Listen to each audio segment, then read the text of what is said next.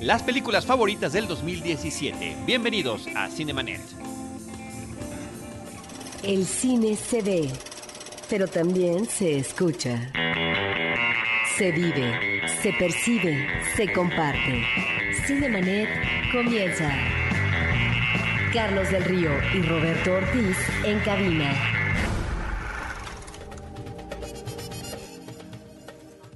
www.cinemanet.com.mx es nuestro portal, un espacio dedicado al mundo cinematográfico. Yo soy Carlos del Río y a nombre de Paulina Villavicencio desde Anchor Sound les doy la más cordial bienvenida. A nombre de Uriel Valdés, nuestro productor. Y saludo a Diana Gómez. ¿Cómo estás, Diana? Hola, ¿qué tal? Muy bien, feliz año nuevamente. Gracias, qué gusto tenerte nuevamente en los micrófonos de Cinemanet y también nos da mucho gusto que comparta su lista de películas favoritas del 2017 con ciertos condicionamientos que desde hace más de 10 años tenemos en Cinemanet. Nuestro querido amigo Alejandro Alemán, alias el Salón Rojo. Oye, muchas gracias. En realidad regresé porque todavía hay de la medicina que me viste la vez pasada que hablamos de. ¿Te acuerdas que funcionó? ¿Te acuerdas que funcionó? Andabas muy Vean ahora mi voz, ya puedo cantar. Se oye mejor que el año pasado tu voz. No del día que estabas enfermo, sino desde antes. No están haciendo trucos de edición ni nada. No, nada, nada. Así de hermosa es mi Uriel voz. lo graba así limpio. Exacto. Lo que hace nada más es meter un poco de música. Sin filtros. De esa música que no tenga derechos. Oye, pero debo comentar que gracias a tus políticas fascistas respecto a las listas de fin de año. Quedó un Frankenstein de, de, listas. Hice dos en realidad de este año. O sea, sí hice la de lo que se estrenó nada más y... Y todo lo que viste. Sí, pero en la que se estrenó omití las que en el año pasado ya había visto. Es que y entonces ahí se quedaron fuera cosas como La La Land, como Rock, como... Bueno, este, vamos a, vamos a decir rápidamente cuál es el para quien me escuche de. O sea, van a decir, este güey está dando una lista que no es la misma que dio en Filmsteria. Escuchan Filmsteria, por cierto. Y, no es la misma que publicó en el Universal, ni en cambio, ni en. Pues no, porque tú. Cada lista tiene distintos criterios. Tú tienes este criterio de que sea solo lo que se vio este año. Que yo compartía ese criterio. Pero sí sentía que era. O sea, por ejemplo, cuando hable de cuál es la 1, sí es así como de, ay, eso ya pasó. Sí, sí, ya pasó. Sí, sí, ya pasó, pero justamente un año tiene 12 meses, 365 días. Si a veces nos va bien cada cuatro años, Ahora, 366. Lo cierto, también, lo cierto también es que cuando yo era, por ejemplo, escucha de, tu programa, que lo sigo siendo pues, pero que no me invitaban porque no nos conocíamos. Eh, a mí sí me gustaba mucho eso, de que tus listas efectivamente eran solamente de cosas que se habían visto, porque entonces yo también podía opinar en mi casa. Es, lo que siempre hemos querido. a los amigos de provincia. Pero ahora ya te pusiste, como ya entras al tema de la cobertura. no, ya te pones exquisito. Porque eh, creo que ya también es cierto que mucha gente, cada vez más gente, puede acceder a esos contenidos ok, de maneras tal vez no muy legales o dudosas, pero cada vez son más. Cuestionables. Entonces, cuestionables. Entonces, este, creo que ya también ese asunto va quedando en una frontera un cuanto tanto borrosa. Bueno. Pero está bien, ¿no? Uno hace lo que le dicen cuando viene de invitado. La única forma deplorable que por favor les pido que no, no hagan es este streaming por Facebook de películas que están. es terrible, por favor, no lo, no lo sigan, este, denúncienlo si pueden. no lo había visto Ni, enterado. porque ni siquiera ves bien la película. O sea, es peor que cuando grababan las películas este, directos de, del cine. Sí, entonces no lo hagan, por favor. habrá que hacer, ya seguro ya hiciste un programa sobre la piratería, entre comillas. Fíjate porque, que. Porque para mí es todo un tema, ¿eh? O sea, yo, por ejemplo, no creo que las descargas sean piratería. O sea, técnicamente no lo son. Porque piratería implica pagarle a alguien por algo que no hizo. O sea, que no es el portador de los derechos. Y sin embargo, y sin embargo el sitio más conocido, más famoso y todavía vigente que distribuye este tipo de contenido se llama The Pirate Bay, ¿no? Ajá, Entonces, bueno, tiene ese nombre, pero no le estás ellos no están ganando, Pero ese es otro tema. Ok. Déjame recordarle a nuestros amigos de Cinemanet, viejos y nuevos, que además tenemos tenemos nuevos, pero también tenemos muchos viejos y yo estoy muy agradecido y muy contento y muy eh, elogiado, no lo sé, o sea, de verdad, estamos, nos, nos alienta Ale, Diana, este, Uriel, que hay gente que nos escucha desde hace mucho tiempo, de repente no escuchamos de ellos y de repente dice, ay, ¿qué pasó con la lista del 2017? ¿Qué pasó con tal o cual cosa? Y ahí siguen. Y de verdad que muchas gracias por esa fidelidad, solidaridad. Hay quien nos dice, ¿saben qué? La verdad los dejé de escuchar eh, un año, me puse a escuchar otros podcasts, pero ya regresé. Entonces, es que no han escuchado Filmsteria. No, bueno, ya. Hay, hay, mucha diversidad ahorita y también lo celebramos. y también lo celebramos y estamos también compartiendo y departiendo con los amigos de Cine Premier, de Filmsteria, eh, de Cine Garage, en fin, o sea, cada vez hay más. Y, creo que sí tenemos este, este asunto de que sí son estilos muy diferentes. Sí, sí. Y pues habrá quien le guste, habrá quien no. Este. O sea, bueno, a veces me han criticado porque antes yo tenía otro podcast eh, que, pues sí, la verdad era como. O intentaba ser mucho más serio y doctor. pero pues ya me da flojera estar en ese tono, entonces está padre que se puedan hacer hablar de diferentes ángulos del, del, mismo tema. Así es, y por eso no está de más invitarte a pesar de que ya diste tus listas, porque... No, pues salió una nueva. El ahí está, el criterio Cinemanet, amigos, es películas estrenadas comercialmente entre enero y diciembre del año en cuestión, en este caso del 2017. ¿Por qué? Porque lo que queremos es platicar de películas que ustedes mismos hayan podido ir a ver en el momento de su estreno o posteriormente y que, eh, y que no sean películas como ahorita, que bueno, ya a la hora de escuchar este podcast ya está la forma del agua de Shape of Water, pero mucha gente la puso en sus listas del 2017. ¿Por qué se pudo ver en Morelia? Se vio en Morelia, pero el acceso a Morelia ni siquiera para los que cubrimos cine es... Es, es eh, total, no puedes. Es total, claro, claro. Entonces, bueno, pues con eso dinos, ¿cuál es tu película número 10? Mi película número 10 es Wonder Woman, de Patty Jenkins. Eh, no me parece menor lo que hizo Patty Jenkins. Em, le demostró a la industria una industria que pues desde el Superman del 77, creo que era, em, venía siendo dominada. 78. Seguro, bueno. Sí, no, no fue el año de Star Wars, no fue el año de Star Wars. Oh, cierto. Este, desde, desde aquellos ayeres hasta ahora ha sido un género dominado por hombres. Creo que la única excepción es una película por ahí sobre el Punisher que curiosamente de tan violenta, eh, Marvel, que en esos entonces no eran los estudios Marvel como ahora los conocemos, decidió no estrenarla en cines y la mandó directo a video. Y curiosamente era una película muy violenta dirigida por una mujer. Pero eh, Patty Jenkins logra hacer un blockbuster con todas las de la ley. Y creo que su Wonder Woman está a nivel del Superman de Donner, del Batman de... En muchos, mucho. De Burton. Y ella, eh, Gal Gadot, Puede que no sea la gran eh, actriz, pero definitivamente es una gran estrella. Es Wonder Woman. Se enamoras del personaje. Es carismática. Aunque no sea su película, se roba muchas escenas, ¿no? Diana Tutokaya, el personaje de Diana me parece que es sensacional y lo hace muy bien. Es una película que me gustó, disfruté mucho, pero no estaba, no, no la veo ni en mi top 20. Y este asunto que mencionas de ponerla a la altura del Superman de Donner o de Batman y, eso que estás hablando exclusivamente de las películas de DC Comics, curiosamente, son películas que sí fueron parteaguas. Y yo sumaría ahí X-Men, ¿no? que también eh, tenían una diferencia con todo lo que se había hecho previamente. Lo digo porque además eh, sí creo que Wonder Woman estaba por arriba, o sea, de, de, Marvel me costaría trabajo pensar en una que rivalice, a lo mejor X-Men 2 y Spider-Man 2, eh, la de, ¿cómo se llama? Sam Raimi.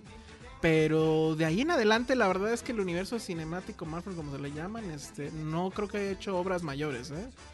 Creo, para mí, la, más rescatable sigue siendo este, Guardians of the Galaxy, la primera. Me gusta mucho la segunda, la primera de Captain America, que a los gringos no les gustó nada. Yo creo que esa película, de verdad, sí, la parte de los alemanes hubiera estado de hablar en alemán, sería otra. Es más, deberíamos alguien de que haga ese experimento, que les ponga las voces en alemán, te da otro, porque sí se oye ridículo escuchándolos hablar en inglés con acento alemán, se oye como de televisión, pero me parece que es una gran película sobre el tema de la propaganda. Sí, lo manejan muy bien. Y además, siendo Capitán América este personaje todo patriotero y demás, lo manejan ahí con este humor, el desparpajo, etcétera, que bueno, ya se volvió un clásico de Marvel eso, ¿no? Es como que su flagship. Pero sí. Hasta desde el cómic, ¿eh? Tú que eres más DC, el cómic, los cómics de Marvel siempre han sido así. ¿Dónde está? Pero a lo que voy es. Hay un tema de seriedad y al mismo tiempo está esa, esa, esa ironía esa beta cómica.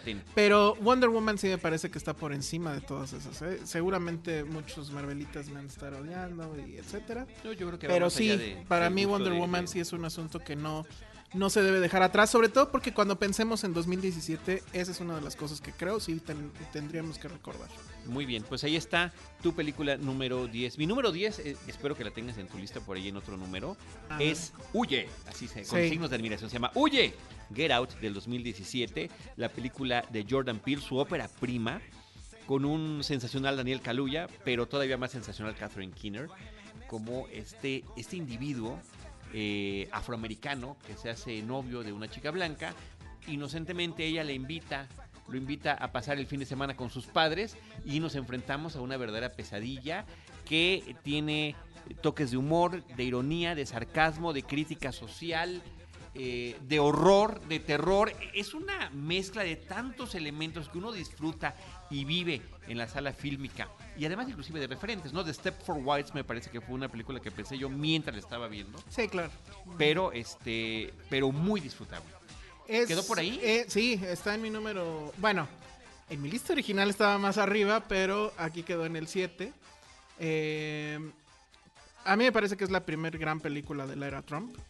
Eh, es una película de género, pero que justo encuentra la forma de, hacer crítica social y una crítica muy inteligente a la, a la América posracial o sea, este mito de que en Estados Unidos pues el racismo ya iba de salida por el asunto de Obama y demás y pues bueno, sabemos que es básicamente todo lo contrario. Es una variante, ¿no? O sea, de este racismo sofisticado o domesticado, digamos, donde ahora resulta que aplaudes todo lo que tiene que ver con otras razas, pero es una manera ficticia, ¿no? Y esta es la crítica de Jordan Peele, quien, por lo que entiendo, eh, es, un comediante, digamos, estelar en Comedy Central y tenía ya pues varios ensayos en sus sketch que realiza al lado. Tiene una pareja cómica que no recuerdo ahorita su nombre, pero eh, Get Out pues sale precisamente de todos estos ejercicios que él hace y pues bueno, dando esta fuerte crítica a la sociedad en la que él ha vivido.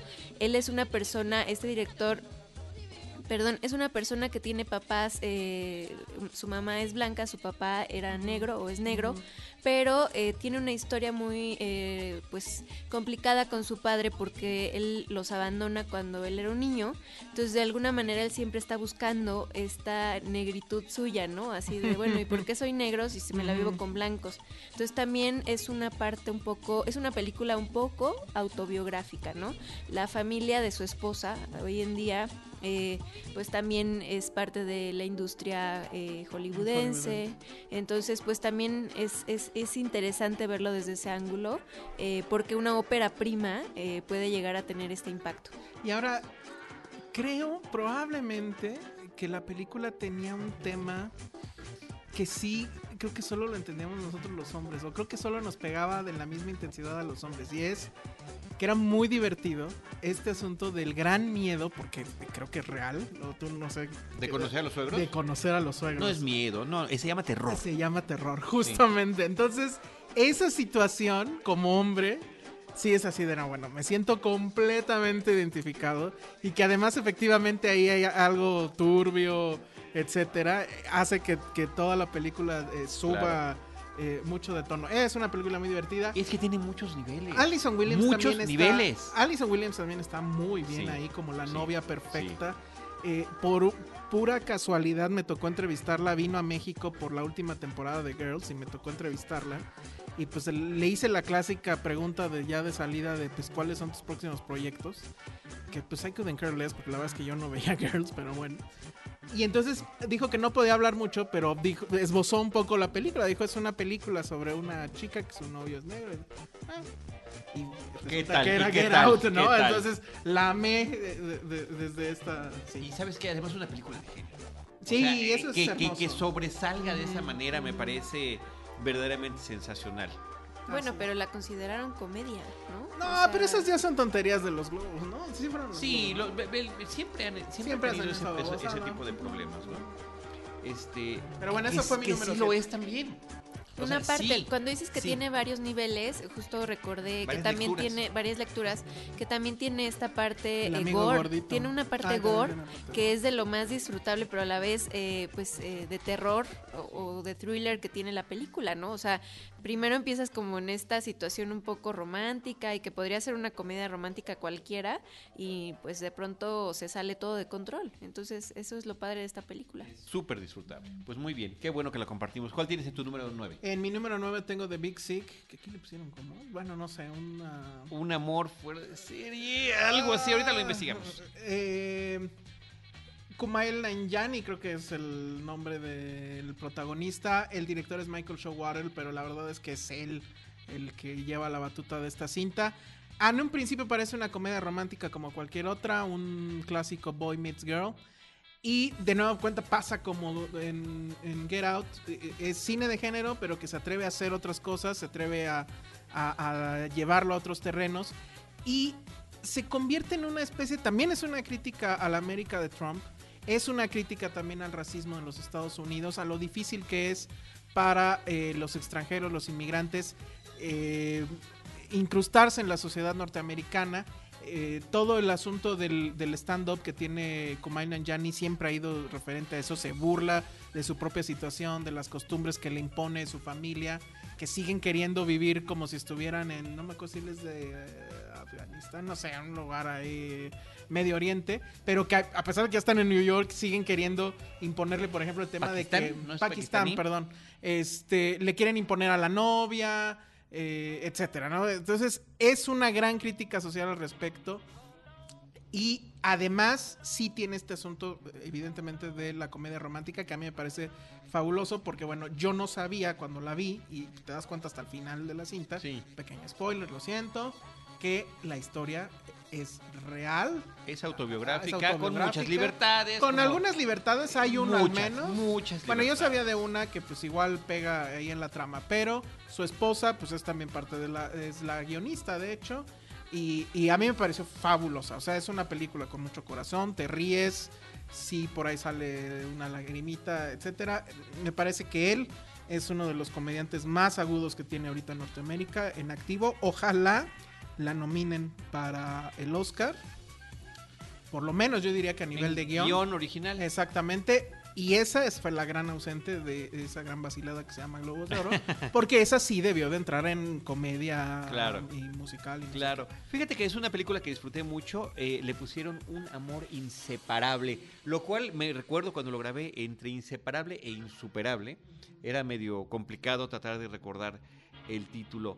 Eh, sin embargo, con todo y este tema de, originalidad en la, percepción de la pareja y demás que estás mencionando, la siento muy dispareja en, el ritmo que tiene la película.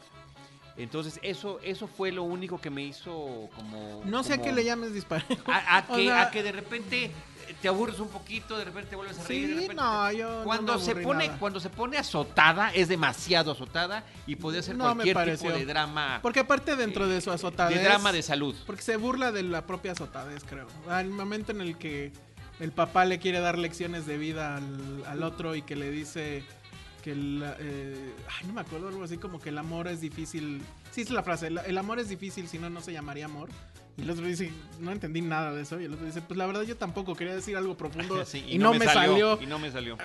A, mí me parece que eso es Holly increíble. Los Holly, Hunter Holly Hunter y él, se roban la película. Magníficos. Y me parece que está muy bien. Magníficos. Porque también un tema que tiene la película es que Kumail Nanjiani, pues no es actor, es un stand-up, ¿no? Ese es lo, no, pero también ha, ah, participado. Tiene una serie, pues eh, que ya va en cuarta temporada. Pero, pero, pero es como si me dijeras Seinfeld. O sea, Seinfeld tampoco es un actor. y tuvo mm, nueve temporadas, las nueve temporadas más exitosas de la historia de, arte. Pero yo creo que lo hace muy bien. Digo, al fin y al cabo se está interpretando a sí mismo. Sí, sí. Y reitero y confirmo, es pakistaní. Muy bien.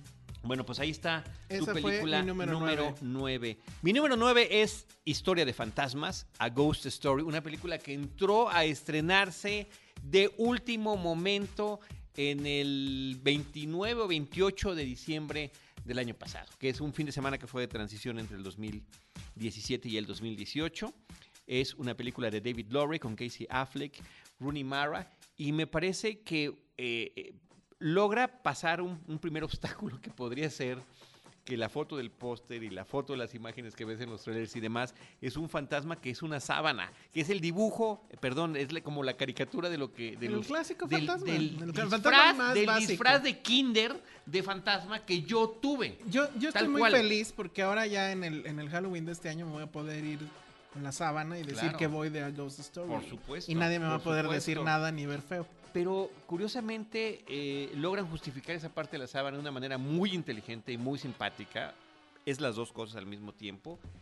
Pero esta es una película sobre la pérdida, sobre El tiempo, el, la eternidad. la- la- el manejo del tiempo es, es sensacional eh, y ver el, el sentido de la separación desde el que se fue, porque hemos visto muchas películas sobre el duelo, pero desde los que se quedan, ¿no? Estos son, ¿qué pasó con, con el que se Que va? tiene muchas comuni- tiene mucha comunicación con Coco. El tema Sí, de, del- o sea, las puedes ver las dos back to back. brutal. y Las- tiene mucho Las dos están sentido. en mi lista. Muy bien, muy bien. Esto, a mí me recordó mucho también eh, la de Los Ángeles de el alemán, ay, se me olvidó su nombre. Este, Far Away So Close y la anterior, Las Alas del Deseo, The Wings of Desire, que era un poco también lo mismo de estos seres que ya no están aquí, pero te siguen viendo, te siguen observando, pero tampoco pueden operar ni pueden modificar nada y están en una eternidad. Pero lo que eh, aquel hacía con imágenes y alegorías, etcétera, David Lowry lo hace con una sábana. O sea, y eso, y le funciona. Eso a mí me parece que es extraordinario. Y- y- es una oda a la sencillez. Y, Y a la profundidad al mismo tiempo. al- exactamente. Y al mismo tiempo a la profundidad. Prácticamente no hay CGI. y a la explicación, pero, pero los efectos son de Weta, lo cual es impresionante. Ajá. Este. eh, también la, la forma en la que queda un- una, un- una entidad en un espacio físico. Como Sí, el sí, por sí. qué es La también muy interesante. Es una eso. película sumamente ¿Y qué número elegante. Eh, yo la tengo en el número 6. Wow, muy bien. Entonces, bueno, pues ahí estuvo. Entonces, ese fue tu número 9. Vas con tu ocho. Mi número 8 se llama Tempestad. ah. El documental de Tatiana Hueso. Oye, rápido, nada más digo, yo la tengo en el 5. Muy bien. Y que eh, para mí, creo que sí es una de las películas fundamentales de, de, de 2017. Que, bueno, creo que deberían de reestrenarla en 2018. Deberían de pasársela a los precandidatos o candidatos a la presidencia. Porque efectivamente habla de este México que muchas veces eh, queremos omitir o no queremos saber. Porque ya no nos queremos contaminar con toda eh, la información del día a día, la violencia que se ve, eh, pues la vemos algunos en los diarios, a veces en la televisión, pero que mucha gente vive eh, todos los días. Es el México de la injusticia. Es el México de la injusticia, pero además pudo haber, con ese tema y con esa densidad con que lo estoy diciendo, se podrían ustedes imaginar una película aburridísima de eh, cabezas parlando y, y o demás hiperviolenta. o hiperviolenta. Y lo que ella decide es hacer este viaje onírico en un autobús que puede ser cualquier autobús eh, que ustedes hayan tomado a cualquier lado y, y que va en medio de la tormenta con paisajes maravillosos, este, la voz en off que es la que te va narrando la historia, pero tú vas observando además otra cosa, eh, observando este México eh, pues que sufre, que, que se ve tímido, que se ve miedoso, es una absoluta maravilla, a mí me encantó. Y son además estas dos historias espejo, ¿no? La, la clásica historia de la persona que la acusan de un crimen que no cometió y en contra la persona que está buscando que le hagan justicia y que sin embargo pues esta nunca, nunca va a llegar. Es una película muy demandante.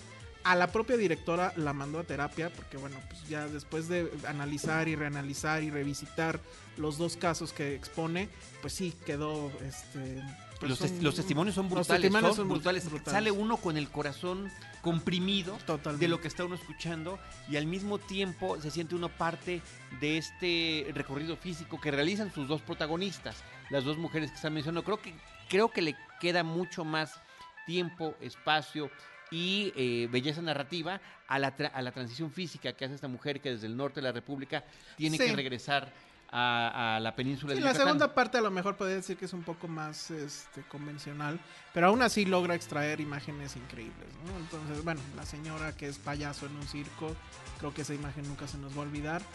Y, y sí, es una película muy pertinente para estas fechas. A mí me encantaría. fecha, es- es una película Pero a mí sí me encantaría, Ah, bueno, en por serio, el tema preelectoral, Por el tema electoral 2018, a mí me encantaría que se las pasaran a cualquiera de los candidatos y a ver qué eh, dirían al respecto. A ¿no? cualquier Entonces, suspirante. Tempestad de Tatiana Hueso eh, queda en este caso en mi número 8. En, en mi caso quedó en el número Que además cinco. fue la película que estuvo, eh, que fue mandada por México para los premios Oscar de... Y 2000. los Goya. Y los Goya, y en quedó- Goya, en el Goya en quedó ese quedó. nominado En los en pe- Mejor ¿no? Película Iberoamericana. Todavía van a hacer esos premios este Apenas 2018. está por verse. En los Oscars no, yo creo que no sé si era la película para mandar a los No, definitivamente no. Pensando en, en- en los criterios y el estilo Hubiera de la estado Academia de increíble, a mí me hubiera encantado que Tatiana Hueso este, desfilara por esa alfombra, Claro, fuera ese claro, auditorio, hubiera claro. estado increíble. E- Esa mujer creo que merece todo. Pero bueno, pues sí, no, no era, no es el tipo de película que le guste a los votantes del Oscar. Muy bien, pues ahí está Tempestad, eh, número 8. Eh, en mi caso es el número 8. El número 8, la número 5, en mi caso, de Carlos del Río. En el número 8 yo tengo La vida de Calabacín, Ma vie de Courgette. Es una película del 2016, pero que finalmente se estrena en el 2017 en México. El 12 de mayo del 2017, para ser más exactos. Ópera prima de Claude Barras. Y... ¿Qué tal que esta película también tiene que ver el, el mismo tema de Ghost Story? Es el duelo. Pero es el duelo visto desde la persona que se quedó. Desde un niño eh, que ha quedado huérfano y que no tenía además la mejor relación con su madre. Una madre alcohólica, una madre abusiva eh, y demás, y él termina en un orfanatorio. Bueno, es la historia de este pequeñín en este orfanatorio con un... eh, es animación stop motion, la película, es una película animada, con unos colores y una belleza impresionante, es un estilo visual distinto, nos está presentando su propia estética y, me parece que esos, eh, es- esa combinación de valores, su música y las historias entrañables que tiene él en la búsqueda del primer amor, en la identificación, en el por qué la gente se comporta de tal manera y en la historia que hay detrás de cada uno de esos pequeños, que es dolorosísima y que podría uno pensar la de Calabacín está mal hasta que empieza a encontrarse a los de sus compañeros del orfanatorio. Eh, eh, me queda mucho grabado una frase de la película cuando llega, creo él, al, con los eh, otros huérfanos, que dice aquí todos iguales, no quedan, aquí todos somos iguales, no queda nadie que nos ame. Y esa es una frase devastadora, como muchas otras escenas que va a tener esta película. Estoy completamente de acuerdo con todo lo que dijiste. Lo único que yo agregaría es que en 2017 la mejor actuación que vimos en pantalla no la dio ningún humano. La dieron estos pedazos de plastilina que fueron mucho más conmovedores que cualquier otra cosa que al menos yo haya visto. En mi lista original que excluía cosas que se estrenaron este año pero que yo vi el año pasado, quedaba en número uno. Aquí quedó en número 4 y bueno, me parece que es maravillosa. Es una joya que además tiene la gran virtud de que dura una hora 10. Sí, no le sí. sobra, no le falta. Es una película eh, eh, breve, un largometraje breve. Eh, es una película que estuvo también nominada al Oscar a Mejor Largometraje Animado. Y que lo Des- arrobaron, pero... Después de ese inexplicable triunfo de Zootopia sobre Calabacín. Sobre Calabacín. Sobre Cubo, que además Sobre Cubo. comparte también muchos vasos comunicantes con esta película. Y con Coco además. Eh, Moana, que me parece que es... a no sé qué diga, a mí Moana me encanta. y La Tortuga Roja, la película. Ah, también, que también es de este año y que también pudo Así haber que, wow, qué cosa, ¿eh? Pero sí, de todas esas me parece que la que destaca, estrenada ahora, en 2017. me da miedo porque ya la Calabacín. me da miedo porque ya la mencionamos y no has mencionado Coco que dijiste que está Que la tengo mucho más... ¿Has? Es- es- sí, claro. Ah, pero entonces no entró en el top 10. Claro, está aquí, está en un mejor lugar. Ah, ya, Coco está en un mejor lugar sí, que pero estas que mencionamos son las que se nominaron el año pasado. Ah, no, no, ok, ok. No, ¿Ya? pero a lo que voy es que estás poniendo a Coco en un lugar más arriba que Calabacín. Sí, definitivamente. Qué fuerte, sí. ¿eh? No, ¿Tú, yo- ¿Coco yo- ni siquiera entró a tu lista? Con este nuevo arreglo que tuve que hacer para cumplir tus reglas, se tuvo que ir. Ok. Pero Se en mi lista original sí estaba, pero estaba por abajo. Bueno, de- ¿qué tienes en el número Calabacín. 7? Número 7 ya lo mencioné, Get Out, tu número Ok. 7. Mi número 7 es La estafa de los Logan. Logan Lucky. Qué bárbaro, qué película dirigida por Steven Soderbergh, un, un realizador que eh, desde Sexo, Mentiras y Video, que fue su ópera prima que le voló la tapa de la taza de, los sesos a medio Hollywood hace muchísimos años, eh, nos ha traído películas muy interesantes, unas menos exitosas que otras. En este caso incursiona en una comedia, en una sátira, muy al estilo de la que, de la que es mi película número uno estrenada este año que se las digo al ratito, pero con una, con una. Ya, ya te ibas a auto-spoilerear. Ya me ibas a auto-spoilear, pero con una dinámica muy similar. O sea, es a partir de la falta de oportunidades y de la situación económica en Estados Unidos, la cual, por, por cierto, explica el triunfo de Trump eh, para, para ese país. Dos hermanos, uno de ellos, Adam Driver y Channing Tatum, me parece que los dos están sensacionales, y con un Daniel Craig como nunca, como nunca lo habíamos visto en un papel eh, secundario cómico increíble, ah, van a hacer un gran robo para poder obtener dinero. ¿Y, y en qué va a consistir todo este, todo este asalto eh, perfectamente planeado? Mientras eh, uno de ellos está todavía en prisión. Uno, dos de ellos, ¿verdad? Do- Dos de ellos están sí. en prisión, sí. Que, bueno, para mí es un Ocean's Eleven, pero de Rednecks. Y la verdad es que, bueno, la primera Ocean's Viniendo Eleven... de quien hizo Ocean's Eleven, Exacto, el remake claro. de Ocean's Eleven. Que la primera de él, pues era una película divertida y todo. Ya las demás, pues no estaban mal, pero pues no dejaban de ser como que. Eh, Soderbergh siempre tenía esto. Hacía una película muy comercial y luego hacía una muy experimental. O sea, se, se llenaba los bolsillos de dinero con la primera, los vaciaba en la segunda. Y así Sí, se iba. Muy bien hecho. Después agarra y dice que ya está harto del cine, se Y larga. a va a hacer The Nick, que es una gran serie, sangrienta, profunda, sobre un doctor en. híjole, Nueva no York. me acuerdo, pero en los años. En el principio del siglo De pasado. principios del siglo pasado, del que siglo es pasado. increíble. Y después ya, nos perdona y regresa a hacer esto, donde además él mismo se burla de sí mismo por ahí, de, eh, hablan de, de que estos eran los Ocean 7-Eleven o algo Sí, así, 7-Eleven, ¿no? sí, es cierto. Entonces, eh, este... Los pero, ladrones del 7-Eleven. Pues la verdad es 7-Eleven, pero haciendo referencia a los Ocean Claro, Eleven. obviamente. Este. Pero es muy, muy divertida. Adam Driver es una cosa increíble. Gran año para Adam Driver. Increíble año Ahorita para él. en mi Increíble lista año. viene otra película Sí. de él y no es la que ustedes están pensando. no, no es. este. eh, no, es Patterson, pero no es- no no es es la Star Wars. otra. De, sí. Entonces, eh, eh, pero sí, esta es como que de las que me hubiera gustado que quedara más arriba. Y literal nada más es porque pues 10 son 10, ¿no? Pero podría haber estado haber en lista. la lista sin ningún problema. ¿Qué tienes en el número 6? En el número 6 ya la mencioné, esa Ghost Story 2. Muy bien, yo en el número 6 tengo La La Land, de la cual Ok. una película de la que siempre tuve mis No reservas. puedo creer que La La Land no sea tu número La La. Land está estrenada en México el 3 de febrero del 2017. Y la estás poniendo película abajo de Damián Coco. Chaz- Sí, hombre. Ay, es que no además, a ver, hay una cosa muy sencilla. El, el hecho de realizar estas, estas, eh, estas listas y estos órdenes es en, en- en factor de un gusto personal. Yo sé, No, estoy criticando, obvio, y- estoy criticando claro, tu gusto claro, claro. personal. Y mi criterio que fuéramos final, objetivos. Mi criterio final, Ale, Diana, Uriel, Tania, que está también aquí en Anchor Sound, es cuál es la película con la que más emocionado salí. eh, Y no salí puedo creer cine. que no haya de salido súper emocionado. De todas La La Land es tu número cuál? salí muy emocionado. O sea, no está Seis. ni en las top 5 La La No, Land. no, está en el puedo top cinco, creer no está, eso. No está, no está, no está, no está. Bueno, y tú eres fanático y fue tu lista el año pasado. y bla, Fue mi no está número, aquí, ¿verdad? eh, obvio está, pues me obligas a En ponerla. el uno, en el uno. Obviamente, En el uno. La La Land es el número Venga. uno de este año. ¿Ya, ya ves? No, Ya pues, eh, híjole, es que ya dije tanto de La La Land durante el año pasado, o antepasado claro, incluso, claro. que creo que ya me estaría repitiendo, pero yo creo que es, o sea, en principio yo odio los musicales y este me ganó completamente. Hay una maestría técnica en todo lo que hizo, eh, hay grandes homenajes al cine, pero sobre todo está este asunto de decir algo sobre el amor, no, que no se quede nada más en el asunto del enamoramiento, sino decir algo sobre el amor. Y me gusta mucho, eh, eh, Muy Annie Hall, por cierto. es muy Annie Hall, Muy Annie Hall. pero además ahí te va, es la película que es contraria, así, en dirección absolutamente contraria a Coco. Porque esta película nos dice, La La Land, el amor tiene un costo. Y a veces tienes que sacrificar el amor con tal de seguir tu sueño. El éxito tiene un Ajá, no el amor. Bueno, el éxito este- tiene, ok, el- y al si éxito le ver. cuesta el amor. ok. Esa Y en. Coco te dice, el éxito tiene un costo, pero no vale de nada que seas exitoso a menos que lo compartas con alguien.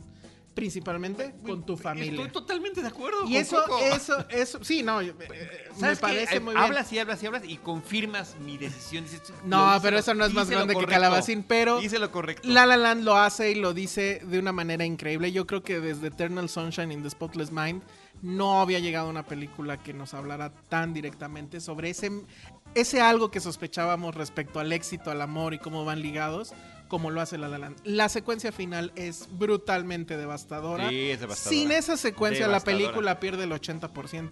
Pero bueno, 95. ahí está y, y me parece que Damien Chazelle es un gran director. Es muy joven, apenas tiene 30 años, pero bueno, o 33 creo ahorita. Este, pero bueno, Paul Thomas Anderson también tenía treinta y tantos cuando hizo Magnolia. Evidentemente Paul Thomas Anderson está muy arriba de él, pero yo creo que tenemos algo que puede seguirnos promete, que sorprendiendo, promete, que promete. promete muchísimo.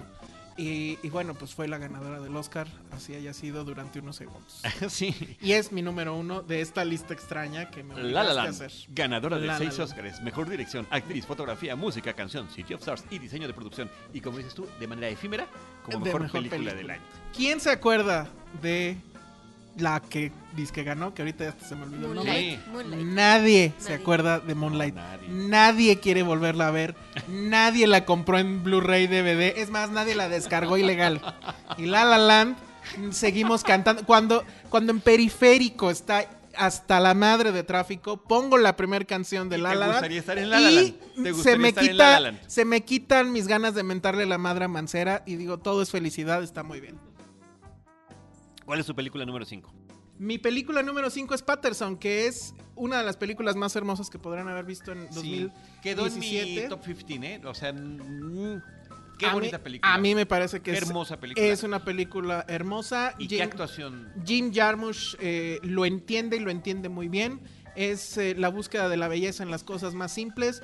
Hace este juego de referencias, de autorreferencias, que es, bueno, Patterson es este conductor de autobús eh, que lo hace Adam Driver. Es Y un que- bus y- driver. claro, claro, y que vive en Patterson. Y que vive en Patterson, que es este lugar... eh, ¿Real? ¿Un real. Que por cierto, unos amigos que son, bueno, vivían en Nueva York y, son muy fans de la película, fueron a Patterson nada más por la película. Y dijeron, la verdad es que este lugar es una basura de lugar. O sea, no nada que ver con lo que se ve en la película. Pero bueno, él es, sin saberlo, un poeta. Sí. Eh, estás alzando el dedito.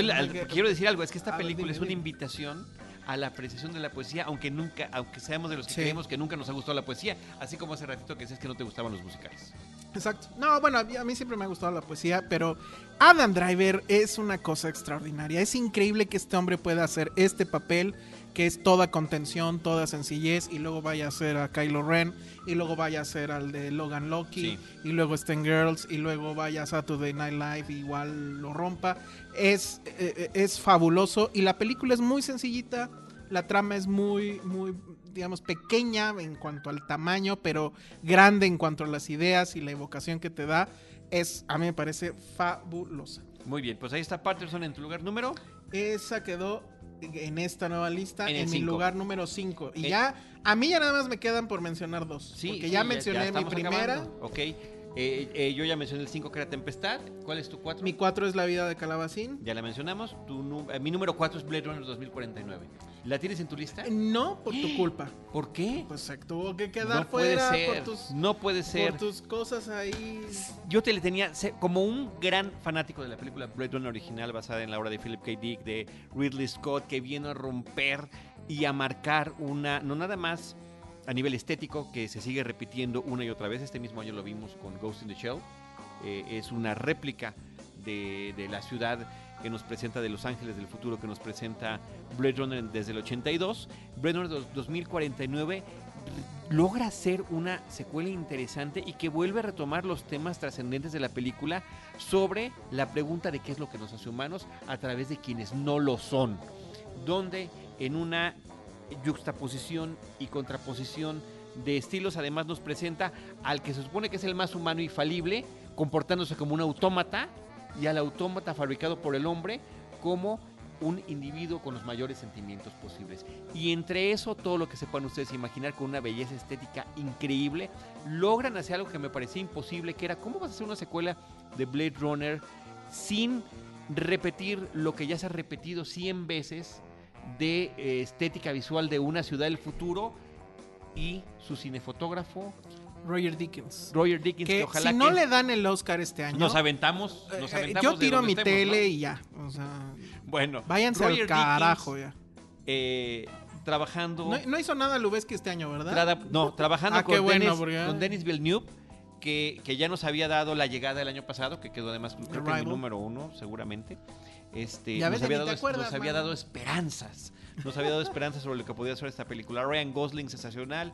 Ana de Armas, ¿no? Como esta Uf. contraparte. Uf. eh, también de, experi- de- de- de inteligencia artificial y la posibilidad del amor. Y Harrison Ford, bueno, realmente utilizado.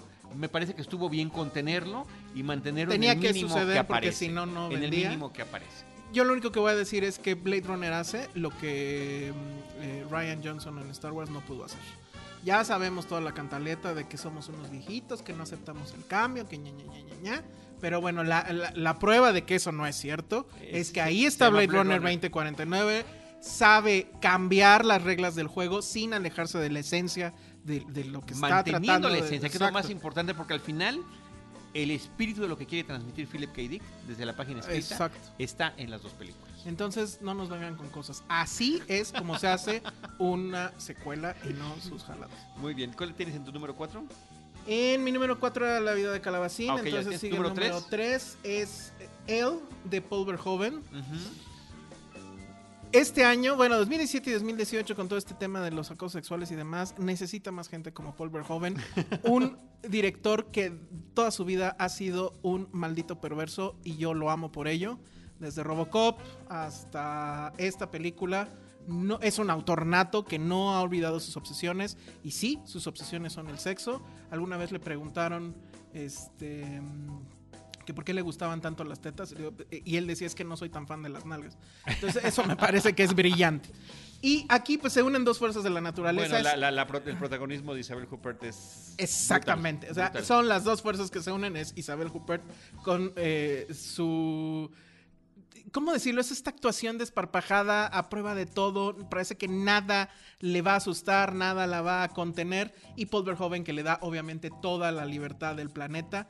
A mí me parece una película exquisita. eh, de esas películas que si no fuera por la necedad de Verhoeven, que bueno, ya se tuvo que regresar a Europa porque evidentemente su cine en Norteamérica ya no tiene cabida con todo este clima que hay en Estados Unidos. Porque bueno, leve paréntesis, yo sí estoy muy de acuerdo con este manifiesto que lanzaron las intelectuales, actrices y demás en Francia, que dicen ya basta de este movimiento puritanismo que, de puritanismo que básicamente está eh, exalzando el odio hacia el hombre. A mí me parece que Paul Verhoeven lo vuelve a hacer. em, creo que sí estuvo nominado al Oscar, pero creo que no ganó, no me acuerdo. Hubiera estado increíble, pero Paul Verhoeven ya está más allá del bien y del mal y él es una gran, gran película. Este, ojalá Diosito nos lo conserve muchos años. Y así se quedó la película, ¿verdad? Él nada más fue así como así se exhibió en México. Creo que en México también. o sea, no se le puso ella, por No, ejemplo. no, creo que no. Ni si sí, no me acuerdo ni quiero saber. De los Oscars nada más estuvo nominada ella para mejor actriz. Exactamente. Y no se lo dieron. Qué Y no se lo dieron. Qué raro. En mi número 3, Dunkerque está en tu lista. No, Dunkerque no está en mi no, lista no, no- porque... no puedo creer ni entender que Dunkerque no esté en tu lista. Eh, ya lo habíamos platicado. Bueno, no sé- si me tocó venir a despotricar sobre Dunkerque. sí. A mí me parece que es una película que le falta mucha sociedad, le falta mucha sangre, le falta Ah, sí, sí, mucho. ya me platiqué. Y te dijimos que eso era lo de menos. Eso no era lo importante, Y- que no viéramos las vísceras, que no viéramos la sangre, que no viéramos la cantidad de actores eh, eh, o- Acabo- o de individuos que se supone que estaban en las playas. Acabo de ver, Sí, ya me acordé. acabo de ver eh, Darkest Tower, que es como que la contraparte es eh, la película sobre Churchill de Gary Oldman. Que creo que por lo que he visto, no he visto The Post y me falta todavía otra por ahí, pero con lo que he visto, para mí es la favorita como para que ganara el ¿The Oscar. O sea, creo que debería de ganar Wow. el Oscar esa película y él como actor. Y en esa película tampoco vemos un solo disparo, tampoco vemos la sangre, pero cuando me refiero a que le Ni vemos al falta, enemigo. le falta, sí lo vemos, porque sí se escucha a Hitler Ujú. amenazante. No, no, no, te digo en, en el caso de Dunkirk. Ah, Ajá, bueno, en el caso de esta sí, pero no hay balas, no hay sangre, etcétera. Pero esa película sí tiene suciedad, sí tiene sangre en el sentido figurado. O sea, no estoy diciendo que quería yo ver destripados. O sea, le hace falta víscera, le hace falta emoción. Es demasiado. Y esa emoción yo, me, yo siento, y por una de las razones por las que la puse es porque siento que las percibimos de otra manera. Puede ser, una- a mí me interesa, a mí me, me- me emociona mucho el, el- este, este mm, Churchill que hace Gary Oldman. Y digo, y, y sí lo pensé en el momento de estarlo viendo. Digo, ¿Y esto tocan este episodio tiene- en esa Sí, película? claro, o sea, es el Ah, ok. 50% de la película, Guau, el episodio de. Dunkerque. Sí, porque- Entonces es, eh, era obvio Recién tomaba hacer su papel como primer ministro. Exactamente. Que es- me parece que es una de las partes importantes. que al final queda como un buen companion. O sea, si ya vieron Dunkerque, tienen Claro, que ver Darkest. Tower porque Es un le da otra dimensión al, al asunto de, de la emergencia del caso. ¿no? Bueno, pues habrá que verla. A mí Dunkirk me pareció que es una película perfectamente coherente con el estilo, la estética y las obsesiones que tiene Christopher Nolan como realizador, que cualquier tipo de película sobre crímenes, sobre superhéroes históricas, a final de cuentas, logra transmitir su estilo visual, este laberinto que representa su compañía de producción, en el laberinto en el que nos mete en película tras película, lo logra transmitir, nos presenta un episodio que para nosotros los mexicanos era desconocido de la Segunda Guerra Mundial, eh, muy al inicio de la Segunda Guerra Mundial, previo a la, incursión estadounidense, ¿no? que, si, Estadounidense, sí. que si nos atenemos a lo que recibimos de Hollywood, pues evidentemente esto no había sucedido, aunque hay una película previa eh, que se llama Sí. Dunkirk sobre el mismo tema y que el manejo del tiempo me parece que es una de las cosas más deliciosas de la película. A Cuando mí, uno cae, la primera vez que la vi, no entendí nada por Ok. ese maldito manejo. bueno, yo Pero bueno, la primera vez que la vi, cuando caí en la cuenta de, de qué manera estaba pasando. manejado el tiempo, fue una sensación de placer extremo. no está exenta de grandes momentos. eh, a mí me gusta mucho todo el tema este de los barcos que van a, la- a- a rescatar, son barcos civiles. El asunto este de que todo estará perdido, pero pues hay pan con mantequilla y mermelada, ¿no? Entonces este asunto de, la calma inglesa, ¿no? Que decíamos de la canción de Pink Floyd, de eh, Desperation is the English way, pero pues esta desesperación calmada, ¿no? Entonces sí No, bueno, tiene fue- partes muy padres, pero... Como, como el hecho de que estuvieran formados en la fila esperando que vinieran los barcos, lo cual además, revisando, porque es una de esas películas que te invitan a No, buscar sobre la historia, no, fue real. fue real, claro. Estaban formados, pasaban los No. aviones, se tiraban al piso, se paraban y se volvían a formar. No, no, me imagino nosotros eso no nos formamos lugar, ni en el metro. ni en la, entonces- ni en la tortillería. México. Pero a ver, Diana. Sí, este sería mi top 1 si hubiera realizado una lista y no me hubiera sumado improvisadamente a, a este podcast.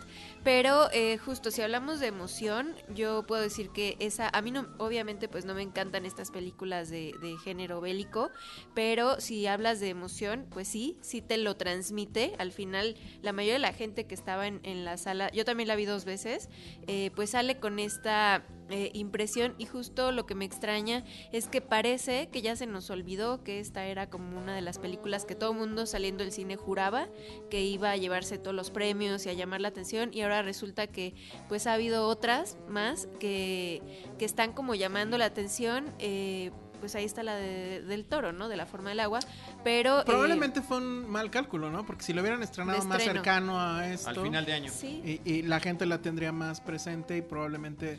Es que, bueno, sí llamó la atención, aunque los Globos de Oro son unos premios completamente vaciladores. O sea, no significan nada. Ni son la antesala de nada. Este, sí llama la atención que Nolan pues, traía su cara de, pues, ¿para qué me di la vuelta, no? claro. Porque no le dieron absolutamente nada. Nada. Y, entonces, y eso te hace pensar, sí, que en los Oscars... Yo creo que sí va a estar nominada a Mejor Película. Yo creo que sí. Pero dudo mucho. Dentro de las 10 que pueden nominar. pero como sí. introducción al, al género bélico, o sea, si realmente no te gusta, creo que lo, lo puedes... eh, No, bueno, vas a pensar que todos son así y no. No, no todas. O sea, Justo a mí- pensé. a mí me dio ganas de ver, hablando de, de otras películas, la de The Killing Fields, que también ganó en los 80s un Oscar, y es una historia también eh, real sobre unos periodistas que estuvieron allá en Camboya. Entonces, pues, eh, digo, al final algo siempre se, se lleva uno de esta clase de, de películas, pero ese sería mi top 1, y pues bueno, Muy bien. gracias. Tu película favorita del año. Gracias, Diana. Eh, Número 2. Mi número 2 se llama Raw. Y es de las Ok. cosas más emocionantes que me han pasado en la vida. Julia Ducournau es una directora de 33 años, también bueno, ahorita debe tener 34 o algo así.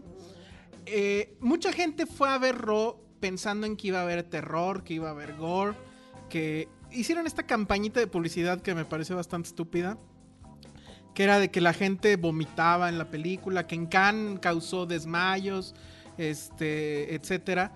La verdad es que no es eso. O sea, es una película un cuanto tanto coming of age. Pero el asunto, el verdadero espectáculo para mí es ver cómo Julia Ducournau, la directora, plantea una situación que suena muy difícil de salir y lo logra. Y vuelve a plantear en la siguiente escena una cosa complicadísima y lo logra. Y así se va toda la película este, poniéndose trabas y, al, mismo tiempo este, librándolas, que a mí me pareció una película extraordinaria. Yo espero en serio, gran, espero que no sea el síndrome de la, de la ópera prima, porque ella lo que hace en Raw está increíble y también obviamente con todo el mérito de su protagonista Garance Marilia, que además de estar bien guapa, creo que asume también el papel con todas las consecuencias que lleva. Es una película que habla de carne, que habla de sexo, que habla de lujuria, de lasciva y pues pudo haberme fascinado. Entonces ese fue mi número dos de esta lista rara. Gav, que es el título original de la película, ¿no? ¿Aquí bueno, le pusieron, ¿aquí le pusieron Ro?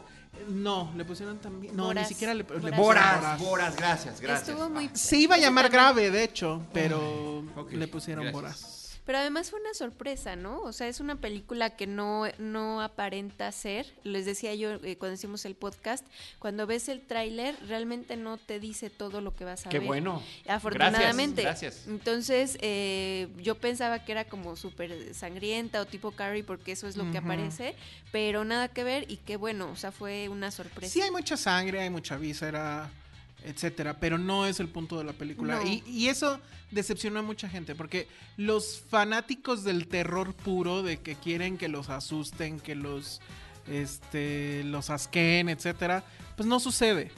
Pero la película, pues es como Get Out, que pues es terror. En la capa más básica, pues tampoco te claro, no, no te mueres susto. Entonces aquí es lo mismo, ¿no? Pero el experimento que hacen, e insisto, la forma en cómo va resolviendo las escenas, o sea, analícenlo a partir de las escenas, desde el inicio hasta el final. Dices, wow, la forma en cómo lo... es un viaje de un personaje. Eh, sí, totalmente, totalmente. Y el soundtrack está increíble. Y tiene un gran twist. la eh, y tiene un gran twist al final. Que bueno, muchos decían que eso era como. Ya no me acuerdo que tantas películas mencionaban. Pero caray, o sea, insisto, la forma como lo resuelve la directora me parece fabuloso. Y, el soundtrack es increíble, yo todavía lo sigo escuchando, este, a pesar de que muchas rolas son en francés. Y ya busqué la traducción, pero evidentemente cuando las estoy escuchando, pues no me acuerdo qué decían. sí, se me da lo No hay una, hay una como de hip hop, ¿no? Que es cuando la, que ella escucha en el y es súper, súper buena. La del espejo. La de, ajá, que básicamente dice así como que quiero ser una puta. Ajá, así, es, la del es la del espejo. Es la del espejo. Me encanta la del espejo. y la que bailan en la escena donde entran a la fiesta, que no sabes qué está pasando. Sí, sí, y de repente estás en esta fiesta increíble que a mí me dieron todas las ganas de haber estado ahí. Me dio ganas de ser veterinario nada más. exacto, exacto. Sí, no, fabuloso. En un pueblo, Yo espero que para 2019 Julia Ducournau ya tenga su nueva película y que sea igual de impactante o más que esta. Bueno, ya nos acabamos tus 10. Ya, acabamos ya nos acabamos tus 10. Voy rapidísimo con las mías, porque las he hablado, las he platicado mucho. Coco es la número 2. Ah, Coco es una película que me pareció extraordinariamente emotiva y la gran apuesta de tomar una, una fiesta nacional, en este caso de México, eh, y que tuvieron que tener el doble de tiempo de trabajarla que cualquier otra película de las que hacen en Pixar, ¿no? En lugar de tres años que fueran seis y que realmente rindió frutos, que es una película simpática, que tiene buena música, que tiene buenos personajes, que efectivamente te puede explicar si no conoces la tradición y si la conoces, te la fortalece. Fascinado de la película. Lágrimas, todo lo que se puedan imaginar. Todos esos individuos que dicen que Coco es una retaíla de clichés déjenme decirles que México no es ni la Condesa, ni la Roma, ni Polanco, ni Coyoacán. O sea, México es mucho más allá de lo que ustedes imaginan. Y si algo hay que admirarle al equipo de Pixar, es que se dieron la vuelta, hicieron la tarea y lo hicieron de una manera muy respetuosa. Y que sigue, y además del respeto, sigue siendo una mirada desde fuera. Y así lo vamos a ver. Y yo eh, cada vez que platico de Coco no dejo de mencionar Bruno Traven, que es un gran escritor que escribió muchísimo sobre México, lo hizo como extranjero y lo hizo también entendiendo quiénes somos y esa perspectiva desde fuera también nos sirve como una especie de espejo distorsionado, sí, pero de cierta cosa que es... Y ahora vino este extraño fenómeno que no sé qué nombre tendrá, pero que mucha gente empezó eh, a partir de este año y a partir de Coco a poner este los eh, ¿cómo se llama? los altares de muertos en sus casas y demás. En mi caso, yo desde niño, este, mi madre lo hacía, mi abuela lo hacía y ahora lo hicimos mi novia y yo en la casa. Este, porque pues sí, sí tenemos. Claro, es una gente tradición. que se llama que- tradición. Sí, no, y, y- y sí tenemos gente que, que- que, pues ya perdimos, ¿no? Entonces, eh, y, y yo vi como que más gente Todos tenemos sacando. gente que perdimos. Sí. La importante es la que extrañamos. Exactamente, bueno. Entonces, a mí me parece que sí, efectivamente, fue un gran. Fue un gran año para Pixar, fue un gran año para esta película. No me acuerdo si aquí o, en- o a lo mejor en, en otro espacio eh, teníamos, por ejemplo, la duda: ¿qué va a pasar con China, no? Suena que no va a pegar fuera de ¿Cuándo, México. cuándo- cuándo se estrenó? ¿Ya se no, estrenó? ya se estrenó y ya va. Es la película que más ha recaudado de Pixar allá. Bueno, déjame decirte, Entonces fui a un viaje de cine premier a Los Ángeles brevemente tres días y dije, quiero ver Coco en inglés. Me fui al cine y no había boletos. Y ya Wow. tenía dos o tres semanas de haberse estrenado. Bueno, sensacional. En el número uno, ya para concluir este episodio, Enemigo de todos, de todos Hell or High Water, 10 de febrero del Wow. 2017 de David Mackenzie. Nominada a cuatro Oscars, no ganó ninguno. Mejor película, guion, actor de reparto y edición. Ben Foster, Chris Pine, Jeff Bridges, sensacionales. Es la misma, básicamente la misma historia de la, la de Logan Lucky. Ok, Eh, pero en serio. Fue primera, pero en serio. En serio y brutal eh, sobre este otro Estados Unidos, que es el Estados Unidos empobrecido, el Estados Unidos eh, eh, que Los discrimina. votantes de Trump. Brutal. Los bad hombres. Exacto. No, y bueno, y, los- y la white trash y todo este tema. Eh, Magnífica película. A mí me llama mucho la atención y creo que sí se presta para que alguien haga una tesis de cómo el, el western poco a poco, no es que regrese, pero los cineastas siguen recurriendo a Es que- él. es que el tema Nunca es que se nunca ha se ha ido. Eh, la película que probablemente vaya a ganar el Oscar este año, que es Three Billboards Over Ebbing, Missouri, es un western con una mujer como protagonista, una mujer fuerte y demás. Y, y no deja de llamarme la atención esto, sobre todo también eh, proyectado hacia el cine de superhéroes, porque se ha hecho mucho esta comparación de que en su momento, pues todo eran westerns, ¿no? Hasta que vino el declive y bueno, ahora sigue presente, Bueno, pero, ¿qué ya. pasa con Logan, por ejemplo? Ajá, exacto. Entonces, me pregunto si a lo mejor dentro de algunas décadas, porque el combustible que traen los su- superhéroes es mucho, va a pasar eso, que de repente por ahí va a salir otra película de superhéroes y que a lo mejor sea tan grande como esta, por ejemplo, como este western que, que está en tu número uno. Es muy interesante que esto esté pasando. Digo, sí se presta para un estudio de tesis doctoral o algo por el estilo. Pero bien, me parece muy bien tu número uno. Igualmente. Ale, qué gusto que hayas estado por aquí, que sigamos cumpliendo esa tradición. Solo, solo mencionar una cosa rápido. Eh, insistentemente yo escuché este año que decían, no, es que no hubo, no hubo buenas películas. Este... mm, Fue el año de las series y no sé qué. Yo no sé de qué carambas están hablando. Porque en esta lista pudo haber estado, por lo menos en mi lista pudo haber estado. Professor Marston and the Wonder Woman, I Am Not Your Negro, El Hombre que Vio Demasiado, Oso Polar, The Founder, Spider-Man Homecoming, The, Autopsy of Jane Doe, Plaza de la Soledad, Yo Soy la Felicidad de este Mundo, Atomic Blonde. Atomic Blonde, It Comes at Night, Baccalaureate, Capitán Canzoncillos, Sí, cómo no. Atomic Blonde, The Begilded, It, 120 BPM, Okja.